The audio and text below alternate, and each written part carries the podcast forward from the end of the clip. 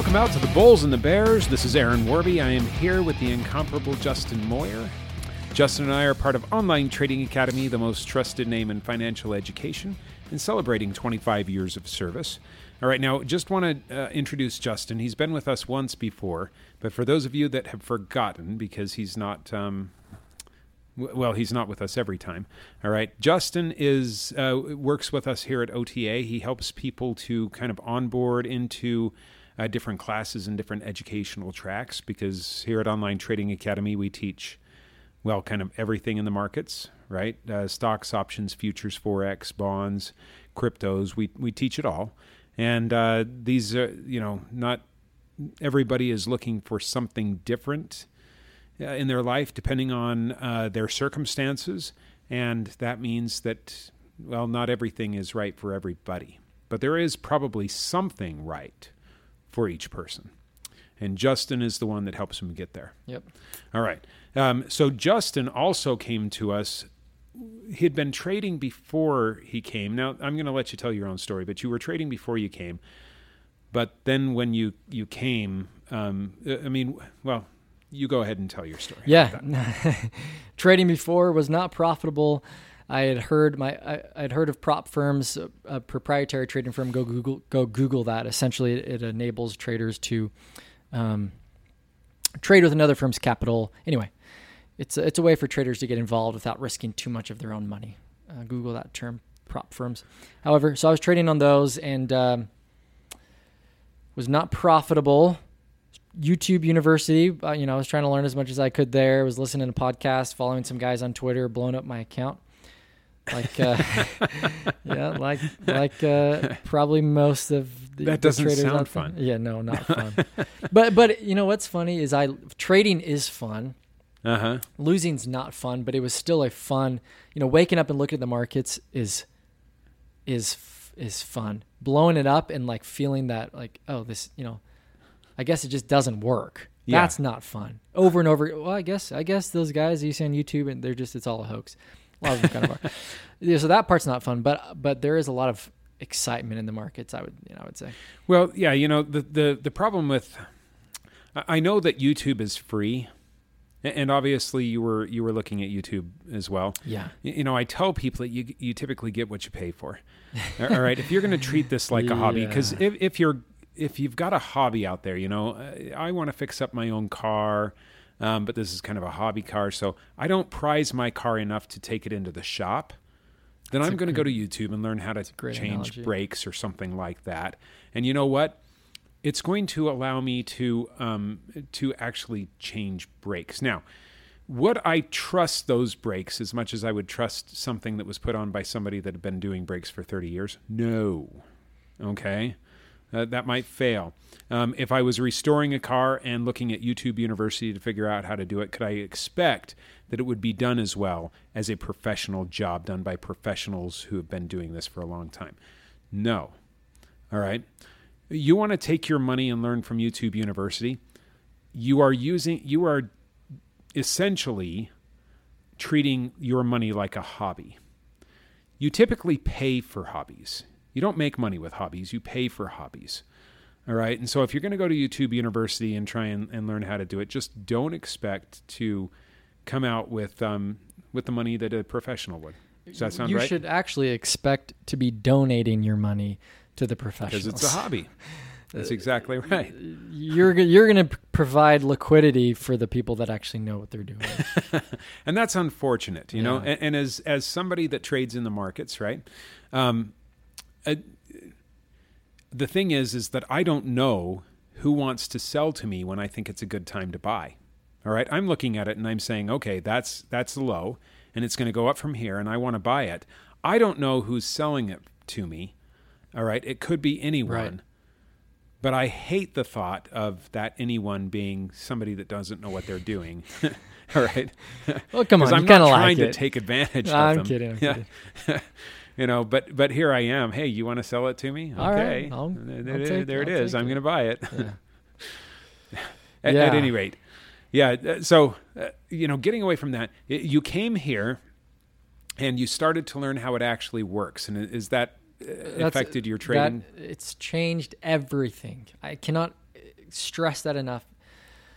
I would not be currently trading if I did not learn the concepts taught at Online Trading Academy. I'm putting in a plug for Online Trading Academy. I don't care. It changed everything for me. Um, rubbing shoulders with the instructors, people have traded on the floors of the exchanges, and, and you know, learning the concepts. It's there is an edge. You know, you can have an edge in the market. When I say an edge, I mean you can be a profitable trader. Um, you, you yeah, as in you know something that other people don't, Yeah. and therefore you're going to get to You're the right exploit place. that. Yeah. That, yeah, the right place first. Exactly. Yeah. Yeah, Um, or more efficiently. one of the I. I, yeah. cor- uh, Online Trading Academy was was was the it, it was the vehicle that got me to my destination. I would. I was. it was your demand zone. It was my defense. Yeah, up from Yeah. there, right? up from there. No, it was, it was yeah, changed everything. I, I my eyes were open. I'm like, oh, you actually the price isn't just random. There is a reason behind it, and Right. you can And it's understand the re- predictable. It's predictable, Yeah. not 100, percent but you know, it's, anyway. yeah, But it doesn't all need to be fun stuff. Doesn't need to. We have probabilities. We have the, the the statistics and the data, and once we have all of that, we can make confident and comfortable trades. And and Mhm. yeah, And manage your risk if you're wrong. exactly. Yeah, exactly. That- very important to manage your risk. Yeah. Uh, okay, so so thank you, and we're happy to have Justin here. Um, he's he's been doing well, and I want him to take kind of the side of the short term, the trading side. Okay, somebody that is into the markets for money. I'm going to take the side of those. You know, we're gonna. I'm going to talk from the position of, hey, I, I want to talk to those that are in it for wealth, as in we're building we're building for retirement or or protecting for retirement. Okay, either one of those.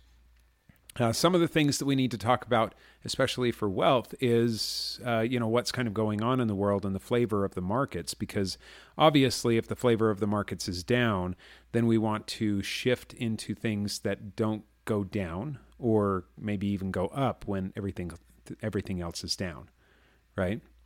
Um, and so I've been talking a lot about that lately because obviously over the last I don't know during during August we've seen the markets top off and then start on their way down again. Um, and uh, you know it, it's we're still seeing some downward pressure. Um, and yeah, they so kind of hit their monthly. Um, if you look on a month chart, they've hit those major supply zones, kind of that double top.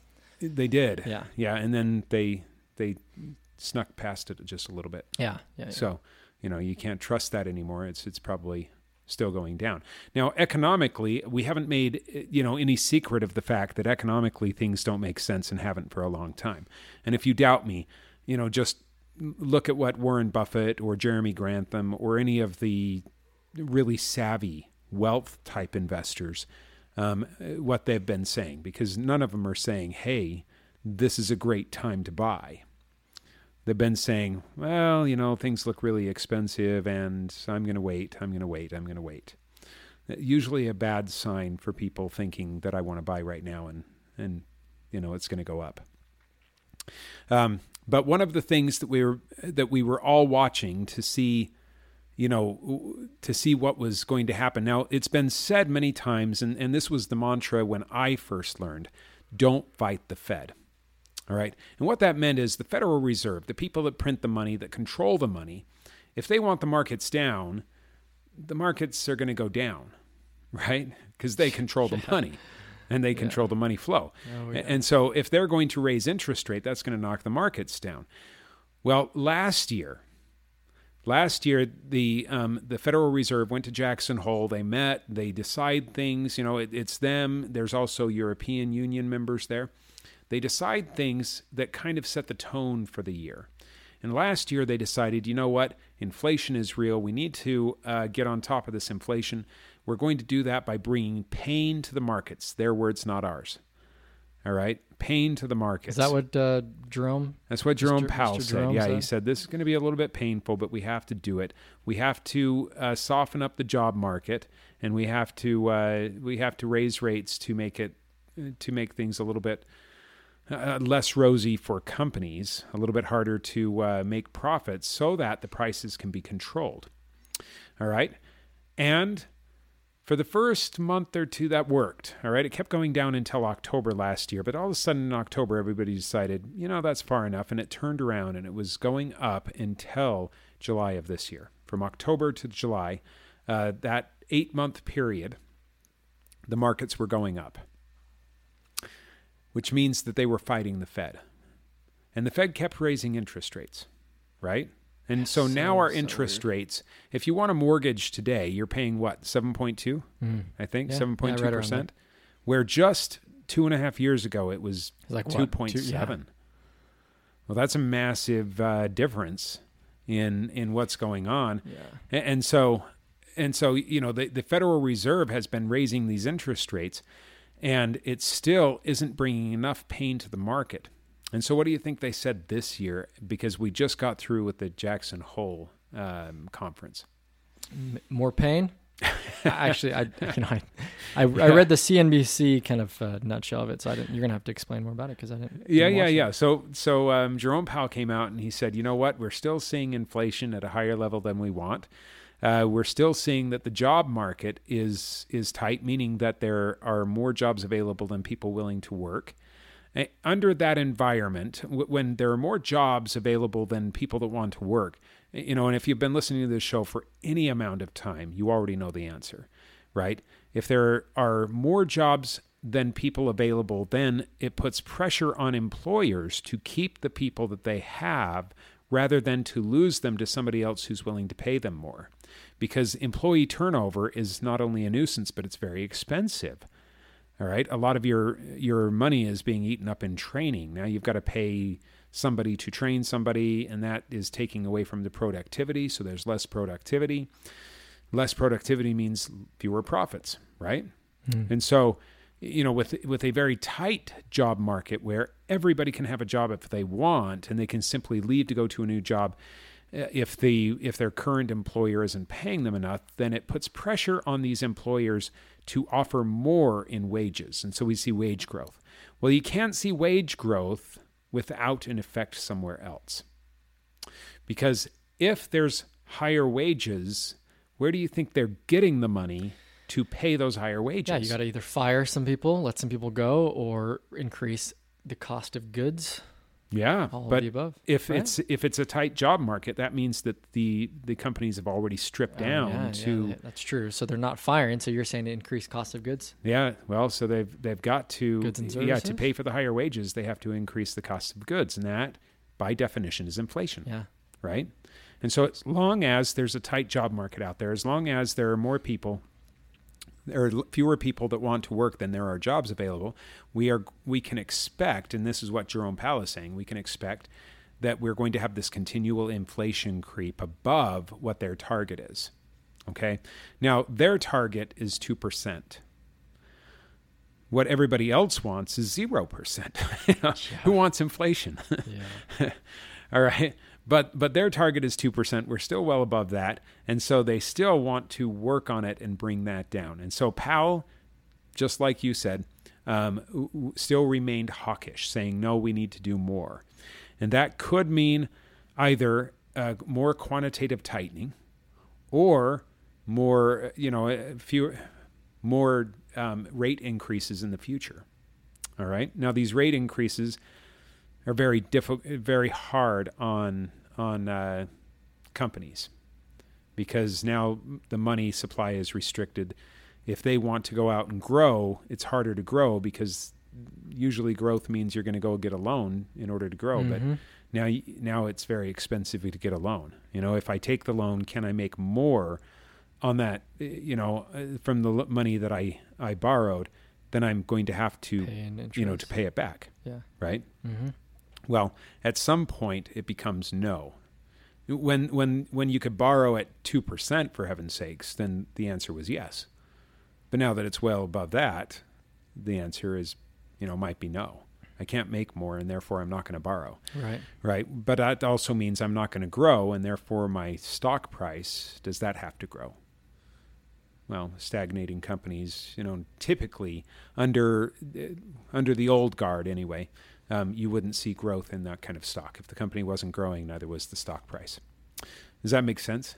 Yeah, and, and, and you'll see um, Am I correct when I say because I'm a short-term trader, so I'm you know I'm pretty active in the markets, but you'll see the money leave the markets as interest rates increase because people will start buying bonds and other things that have a, a higher rate of return, a set rate of return, Right. whether it's you know munis, mu- mu- municipal bonds or treasure. You know, is that kind of correct in, in the thinking that that's kind of where some of the money will will flow to? Well, yeah, if if they believe, and this is you're talking about smart money now. So when the smart money, or those that are a little bit more educated, those that have a lot of money per, to protect and have been taught how to take care of their money, if they believe that the rate increases are going to hurt the companies, and therefore the stock price is either going to go nowhere or go down, then they start taking their money out of the stock market and putting it into things that at least have a return.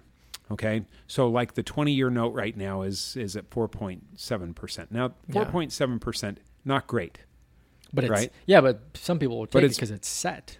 Well, Right. yeah, it, it's set, but but you're thinking if the if the stock market is going to go down, I would rather retain my Four- money and yeah. make 4.7% Right, right, than right. lose in the stock market, right? hmm And so, yes, you're exactly right. They start leaving the stock market for the bond market or the municipals or things like that. Right. And we have seen a lot of that. The biggest outflows um, of cash from the stock market have been going in, straight into the bond market. Okay. Uh, now, um, I just wanted to uh, to say this. All right. Powell has remained hawkish, and he has said that uh, that um, he wants to further drive down inflation to two percent.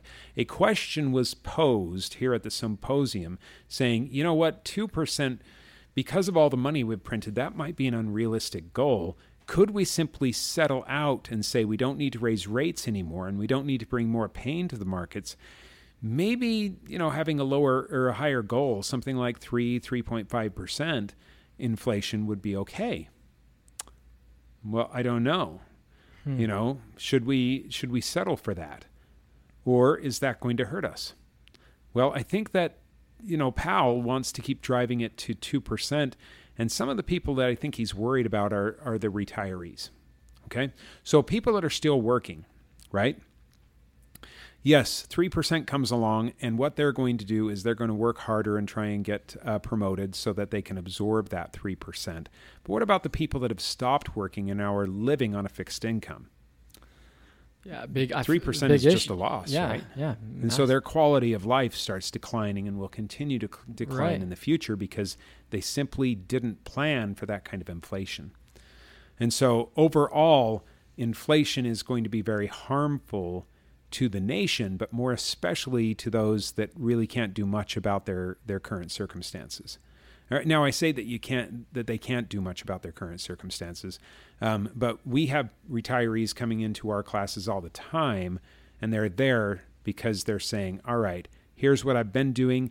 The rate of return isn't high enough. I need to at least beat inflation here, right? What else can I do?" And we start guiding them to things. In fact, I think I'll I'll talk about one of those things a little bit later in the show. All right, just think of the word JEPI, and we'll get there. yes, I know, cryptic, right? All right. Excited. Yeah. Anyway, um, one of the Fed, uh, one of the Fed board members, um, talked about the labor market. Just wanted to read the quote. Okay, uh, she said the labor market is very tight right now, but but despite some softening, the job vacancies have not softened the labor market enough to bring inflation down. We need to do more. I, I would think that was that that was a little bit scary. Okay, because uh, how are they going to affect the jobs market? How is the Fed? Does the Fed have any control, direct control over any company out there? No. No, I mean, they, not direct. they yeah. have indirect. Yeah. What kind of control do they have over the companies? So what what tools are they going to use? flow. I mean, flow of kind of Flow what they're doing capital? now. Yeah, flow of capital. The interest, Okay. You know, interest rates. Now they're not there stealing customers away or anything like that, are they? Yeah, I mean, not direct. No. not So the only thing that they really can do is raise interest rates Yeah. and and therefore not allow companies to borrow money. Um, and do quantitative tightening, which means that they sell off the bonds that they already have, forcing companies to pay back debt faster than they thought. All right. Now, when that happens, if they're not bringing in any more profit because there's less, pe- there are fewer people out there that can get credit to buy their stuff, right? Um, then and they can't borrow any more money, then all they can possibly do is what you were saying in the first place, right? All right, we're just going to have to tighten our belts and maybe lay some people off and make the people that stay work harder. Yeah. All right, and that softens up the job market. That should be a scary thing because what it means is is if you're in the stock market, does that sound good for the company? It does not, No. right? And therefore, uh, it, therefore, should it sound good for the stock, which represents the owners of the company? Again, Nope. no. Nope. Okay, uh, so so that's an indication of what they're hoping to do in the future. They're hoping that companies suffer and therefore the market goes down. Okay, now they they said that last year too, but it still, you know, it, it worked until October. So who knows? People are fighting the Fed. Typically doesn't turn out well, but hey, go ahead, keep doing it. Right? Beauty, yeah, I just uh, beautiful thing about being a, an active trader is just read the price action on a right. whether the market's going up or down. I'll I'll trade it. Yes, That's what I like. that's true. But people that have a lot in the markets to lose, Yeah, have to no, it's true, it, and, right? and yeah, and I'm yeah, Yeah. No, no, but you're exactly right. You're supposed to take the the trader, the income trader's spot. Yeah. And now the income traders, do they care whether the market's going up or down? No, no, no. They, I mean, they, No, there's they- market action. Yeah. Who cares, Yeah. right? I can take advantage of it either way. So mm-hmm. as long as there's movement, we're good. So Powell comes out, and Powell says that the economy isn't cooling as much as expected, and indicates that we might need more rate hikes, and that's going to mess with the markets. And the traders say, "Oh, that's okay. That's just going to make the markets move uh, Mhm. one direction faster. Who cares? Let's take advantage of that direction." exactly. All right. Now, Powell came out. He was very hawkish. The thing is, is we didn't see a big reaction in the markets. Last year, we saw a big reaction. Typically, when the when the Fed speaks, we saw we see reactions. Why didn't we see a reaction? Now we did. If you were watching, okay, right when Powell started talking, you saw the the price shoot down and then shoot up and then come right back down to center. That was the action. And then he stopped talking, and the markets kind of waffled for a little while, went down for a second, then popped right back up. Ended at the end of the day down to about the place where where the market started at 6:30 or well not at 6:30. Ha. It's 6:30 here in Arizona, but at 9:30 on the East Coast, right? Okay. Well, the markets were up on the day, but not significantly. And I say that because should have the markets been up if Powell was being hawkish and saying that the market needed to go down. Yeah, no, I mean, All right. technically, no. So why would it be up when Mr. Powell indicated more tightening and more rate hikes? And I, you know, I mean, don't don't higher rates and and tightening hurt the economy? Shouldn't that hurt stocks? I'm gonna be honest. I don't have an answer for this one. What's Okay. your what, what? What do you think? right. Have you heard of a bull trap? Oh yeah, yeah, Okay. yeah. so the thing is, Oh, is yeah. because the vast majority of the know nothing um, kind of people that are in the markets, right? Uh, because there's professionals and then there's the know nothings, and the know nothings are the donators. Because the donators don't know what's going on, um, if the professionals want to get out, or not the professionals, but I should say the institutions, then what the institutions can do is move the market up, and that's going to get people a little bit bullish, and they start buying.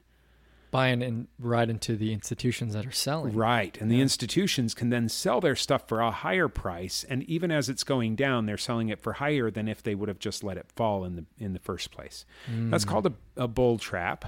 Okay. And that's what we've seen after most of the major announcements over the last three or uh, well, three years. Okay. So I was not, in fact, I told the class that I'm teaching right now, this is what you can expect tomorrow. Did it happen? Yeah. Yeah. You know, absolutely. All right. Um, now, having said that, let's get away from the Powell speech, away from the Jackson Hole. Oh, no, you know what? There's one more thing to talk about with Jackson Hole. I think that the real surprise there was what happened in the European Union. For traders, this is actually bigger news than for, for the wealth investors, okay? Because the European Union, uh, more or less, Fed president, whatever, the central bank president was there as well. And she came out and she was more hawkish than everybody expected. Okay, so if you've been looking at the the euro, The euro has been going down to the dollar lately. It's it's it's been down, um, and so everybody's been shorting it or you know not not buying it anyway, right? what effect is a more hawkish uh, euro president or European Union? Um, I don't know, central bank president. What is the effect on, on monetary? Well, yeah, on the monetary system when the central banker is hawkish. So you're saying would euro go down? No, the okay. So so when Powell starts talking hawkish, he's going to raise rates and pull money out of the system, right? Because that's what happens when he when he raises rates. It pulls money out of the system. All right. Well, everything works on a supply and demand uh, level. So if he's pulling money out, do we have more supply or less supply? Yeah, less supply. Less supply, but we have the same demand. So that means yeah, that we'll thing see, that's we'll going to get more valuable. Yeah. And so the dollar's been going up. The more Powell has been hawkish, the dollar has been creeping up.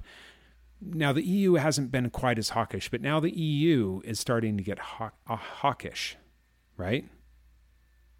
We might see the the euro, the euro start oh, yeah, turning and, and, leveling out. Which, yeah, right? Because now the U.S. and and the European Union are both um, both yeah hawkish. bank bank president are, are hawkish. So so yeah, uh, for you traders out there, just just watch that.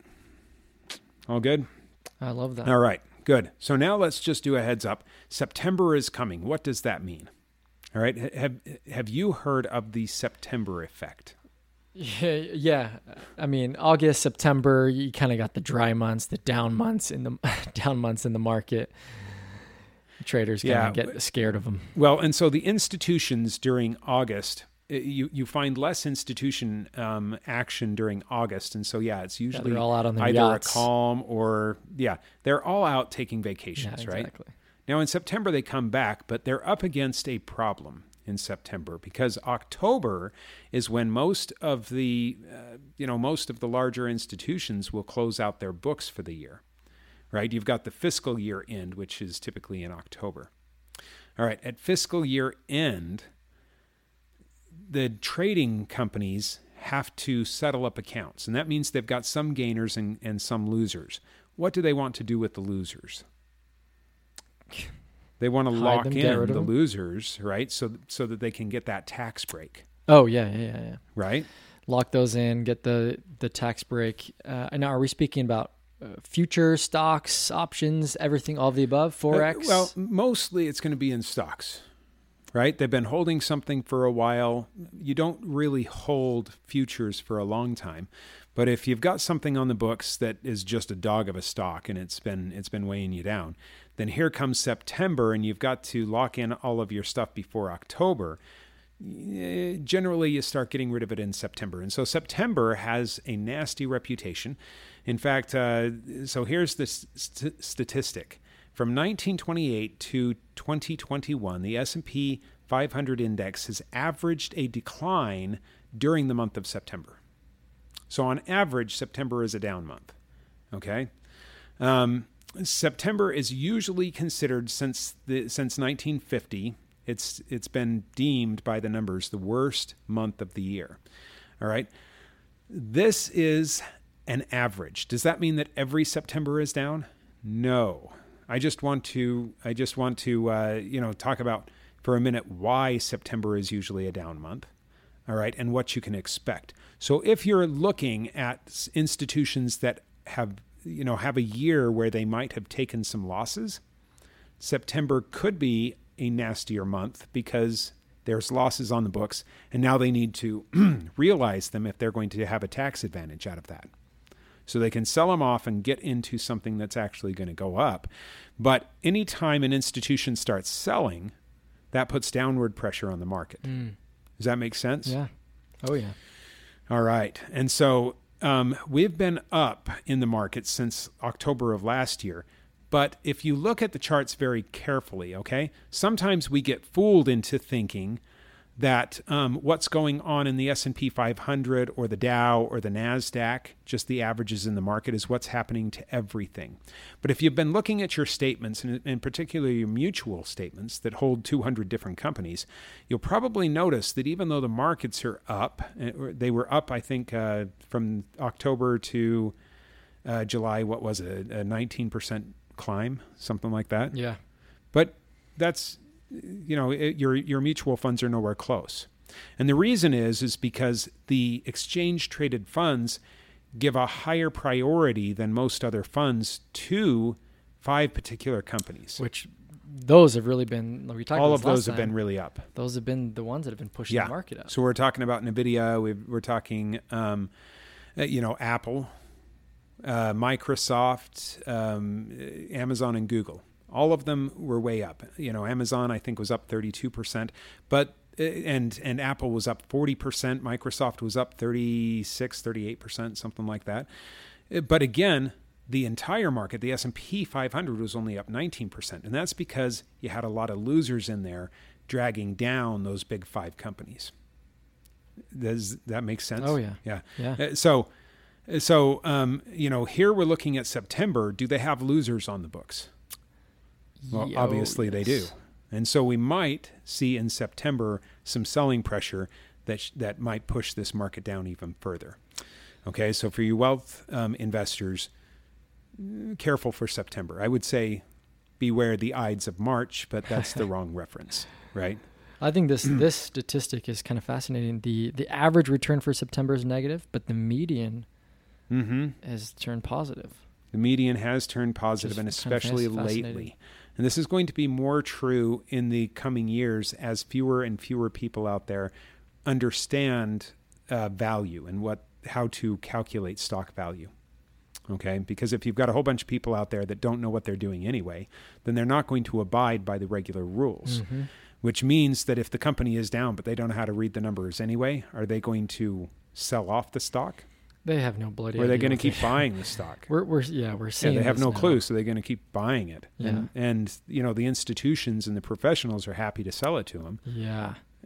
Yeah, so so some of those things are are going to uh, are going to start turning, and, and we have to expect that. But what that means is, is we have to get more friendly with the way things work now, and less entrenched or yeah, less married to, I suppose, the way things used to work hmm that just aren't working anymore. Okay. All right. So this is a little bit of a a um, you know of something to watch. Another thing to watch. You know, one of the larger parts of our markets is real estate, and I just wanted to read out a report really fast. Okay. Because just recent, this is the first time since 2011, I think it said, where real estate has been selling at losses. 14.5% of homes sold at a loss uh, in February of, of this last year. And we're still seeing higher than normal, uh, you know, higher than normal, uh, I don't know, higher than normal number of, of uh, real estate transactions where, where uh, the, the sellers are selling at a loss. And that's a little bit of a disturbing trend. Um, this marks, you know, this year marks the largest annual drop on record, outpacing 40.7% decrease in overall home purchases in all of the major metros. Now, this was a Redfin report. Okay. Just something to watch because I know that there have been a lot of commercials out there about what a good time it is to buy a home and things like that. Just wanted to put it out there. Okay. Last time we Who's had home right now. I, I don't know, but but uh, you're you're seeing a lot of the commercials, and I know seeing- you are. right. It's, it's funny. Yeah, um, and the thing is, is that uh, you know they're ignoring history altogether. In 2008, 2008 was the crash. Yes, Yeah. it was a housing crash. Did you know it took until 2011 to bottom out, for the housing market to bottom out? Didn't start an upward Years. trajectory until eh, for four years, almost four years. Okay, so uh, you know just beware the advertising because it's you might not be able to trust it. All right, well we're almost done. I want to go through one last thing and, and then we'll get out of here, okay? Um, I would like every week to talk a little bit about strategy. So, we can talk. We, we've talked about different trading strategies in the past. Now I want to talk about a strategy um, that that I heard that just looks like a lot of fun. Okay, finance gurus are are kind of sneaky, and here's something that's kind of sneaky. Okay, uh, so and I I want to just lead it off saying you know talking about interest. Hubie Brown said, "Them's that understand it makes it." Them's that don't understand it pays it. Okay? And I want to go through a scenario where this kind of makes sense. All right. Now there's there's those there let's just talk about this example. Here's an example of, of somebody that saved up for their children's college and they wanted their child to go to a very nice school. And so by the time their their child was ready for college, they had saved $120,000. And they were thinking that they were going to be in college for four years, and they'd have to fund about $30,000 a year for this college. Now, that might be a low number. All right, college is sometimes much more expensive than that. Uh, but but that's what they figured that they would have to come up with for um, uh, you know for their child. And now what they want is no debt. However, they understood interest rates. Okay? And so while they were looking at it, they, they realized, you know what, we can take out a loan, one of these student loans, and they're offering us 3%. And here we've got this 120,000 in savings. And I just ran across um, a fund. All right, this is a, J, a JP Morgan Chase fund where they do covered calls on the on on the S&P 500 and they are very successful at it. It pays out a yield, kind of like a dividend, but it pays out a monthly yield. Um, and it's 10% per year. So now how long let's is this? go through How long has this uh, fund been around? Do you know the? Oh, it's been around for a while. Has it? Okay. Oh yeah, several years. Um, but you know, typically covered calls is a strategy that only professionals use. Now, if you already own stock and you're not doing covered calls, let me just tell you, it's the only thing that I can teach that carries zero risk. You're really losing out a lot if you, if you don't if you're not using it. All right, and if you want to learn how to do covered calls, obviously JP Morgan, who's doing covered calls and then handing you 10% per year, is making more than 10% per year, and they're doing Clearly, it for yeah, you. yeah. They wouldn't do it if they weren't making money. So don't you think that maybe it would be worth your time to learn covered calls? Yeah. All right, at, at 10%, I would say if I could do 10% or better in a year, that might be something I want to at least take a look at, Mm-hmm. especially if it's paying me out monthly. All right, well, these parents decided, you know what? They're offering me 3% on a college loan, and they're willing to uh, not take any money or not, yeah, I, I can borrow the money and not pay anything on any of these loans. And I guess this is what college loans do, right? You don't have to pay until you're out of college. Right. So there's four years where you're you're um, in college and you're using the money, but you don't have to pay anything. All right, beautiful. So they decide, all right, at three percent, this is what I'm going to do. I'm going to put my money into this JEPI, which is paying out ten percent, and over these four years, I'm just going to have it reinvested back into JEP, JEPI. All right. So at the end of the four years, it's been paying 10%, and 10% of 12,000 is, um, you know, well, twen- I'm sorry, 10% of 120,000 is 12,000 per year. Okay. And now they're going to take that 12,000 and stick it back in. And now they've got in the second year, um, not 120,000, but 132,000. Then they're going to take that. And the point is, is they're well above 160 by the time their child graduates uh, college. And now they have to start paying on this loan because they've taken out $120,000 worth of loans and they have to pay at 3%. So the loan costs them $1,158 per year or, or, and 73 cents per year. But the yield from that 160 plus you know, uh, thousand account now is now well over 16,000. I'm sorry, that was 1100 per month. All right, which is going to total somewhere around uh, 13,000 per year, right? Mm-hmm. But now they're getting 16,000 per year out of this JEPI, and that means that they have an excess of $242 each month, either put back in the account or just spend on whatever they want. All right. And they get to retain their 160 some odd thousand uh, dollar account after the 10 year period that it takes them to pay off the loan. Sneaky, huh? It's a no-brainer. I know. Okay, so here's the deal, all right? I'm not saying that this is right for everybody, but I do want you to understand that this this person clearly uh, you know understood, you know, what um uh, I don't know what interest is. And they were using one interest rate against another. One they were getting paid 10%, the other one they were going to have to be paying 3%. Was it worth it? Oh, absolutely. Well, for them it Clearly, was. yeah. You know, clearly. It's called smart money. Smart money. Yep. All right. Well, we all want to be smart about our money. We train people to hopefully see what's out there. And I, you know, I count on people once they know it's out there to actually be able to do something about it. Okay? I think everybody is smart enough to use the tools that are there once they know what the tools are and how to use them. So, what do we do here at Online Trading Academy? We train you with the tools of the market. And once you know what's out there, all right, now getting it done and, and coming up with your own strategy, one that actually fits you and your in your circumstances, becomes kind of a no-brainer, Yeah. right? Yeah, it becomes doable at that point. A lot of people feel like this the world of the financial markets and um, managing their own money is is not possible. Yeah. It's just kind of this this. It's this a thing they- they mystic don't thing. I better hand it to somebody Yeah, else. floating right? out there. They, Yeah. I, I can't do it, but it's very possible, very doable. I'm not as smart as the guy I'm Yeah. giving my money yeah, to. but funny thing is, they have no idea. I'm Yeah. sure I, I, they have no idea what they're doing. Yep. So, and, you know, and you know what? I mean, I, I, I don't mean to insult any of the uh, wealth managers out there or any of the brokers out there. Yeah, be You're kind to my doing, father. Oh, your father. That's right. Yeah. You're, you're doing you're doing a real service to the people who aren't willing to learn things themselves. Okay? Because there's always going to be those that simply can't be bothered or don't think it's important or you know won't take the time to learn it themselves. Me, I don't think it's out of reach for anybody to learn it. The, you know, to learn it for yourself.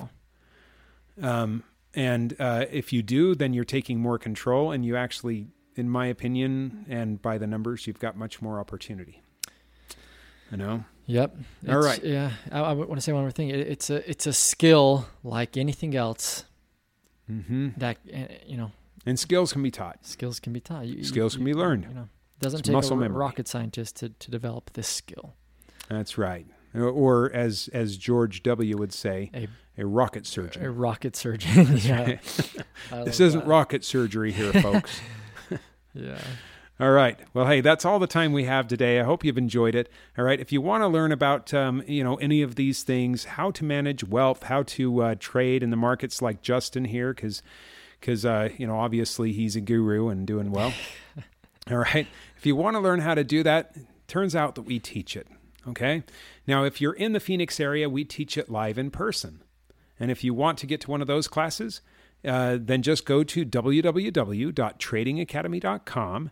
That's www.tradingacademy.com, and you'll be presented with some classes uh, that you can take. All right. What if you're not in the Phoenix area? Well, you're not out of luck. Guess what? You can still go to the classes, but now you do the online classes. Okay. Now, the online classes, are you going to get the same quality of learning online as you would in person? No. Okay. It turns out that when you're there in person and you're not distracted and you can raise your hand and ask questions, you're just going to understand more than if you were online and being distracted because your your children are asking you questions or because the you know toaster just popped and you've got to go butter your toast or something like that you know or and you can't answer any or ask any questions so you're obviously it's going to be better in person but if you can't come in person because you're not in the phoenix area you would still go to www.tradingacademy.com and there's an online class everybody good all right. Well, I hope you've enjoyed it, and I hope that uh, we get to talk with you next week. So, um, so have a good week. See you guys.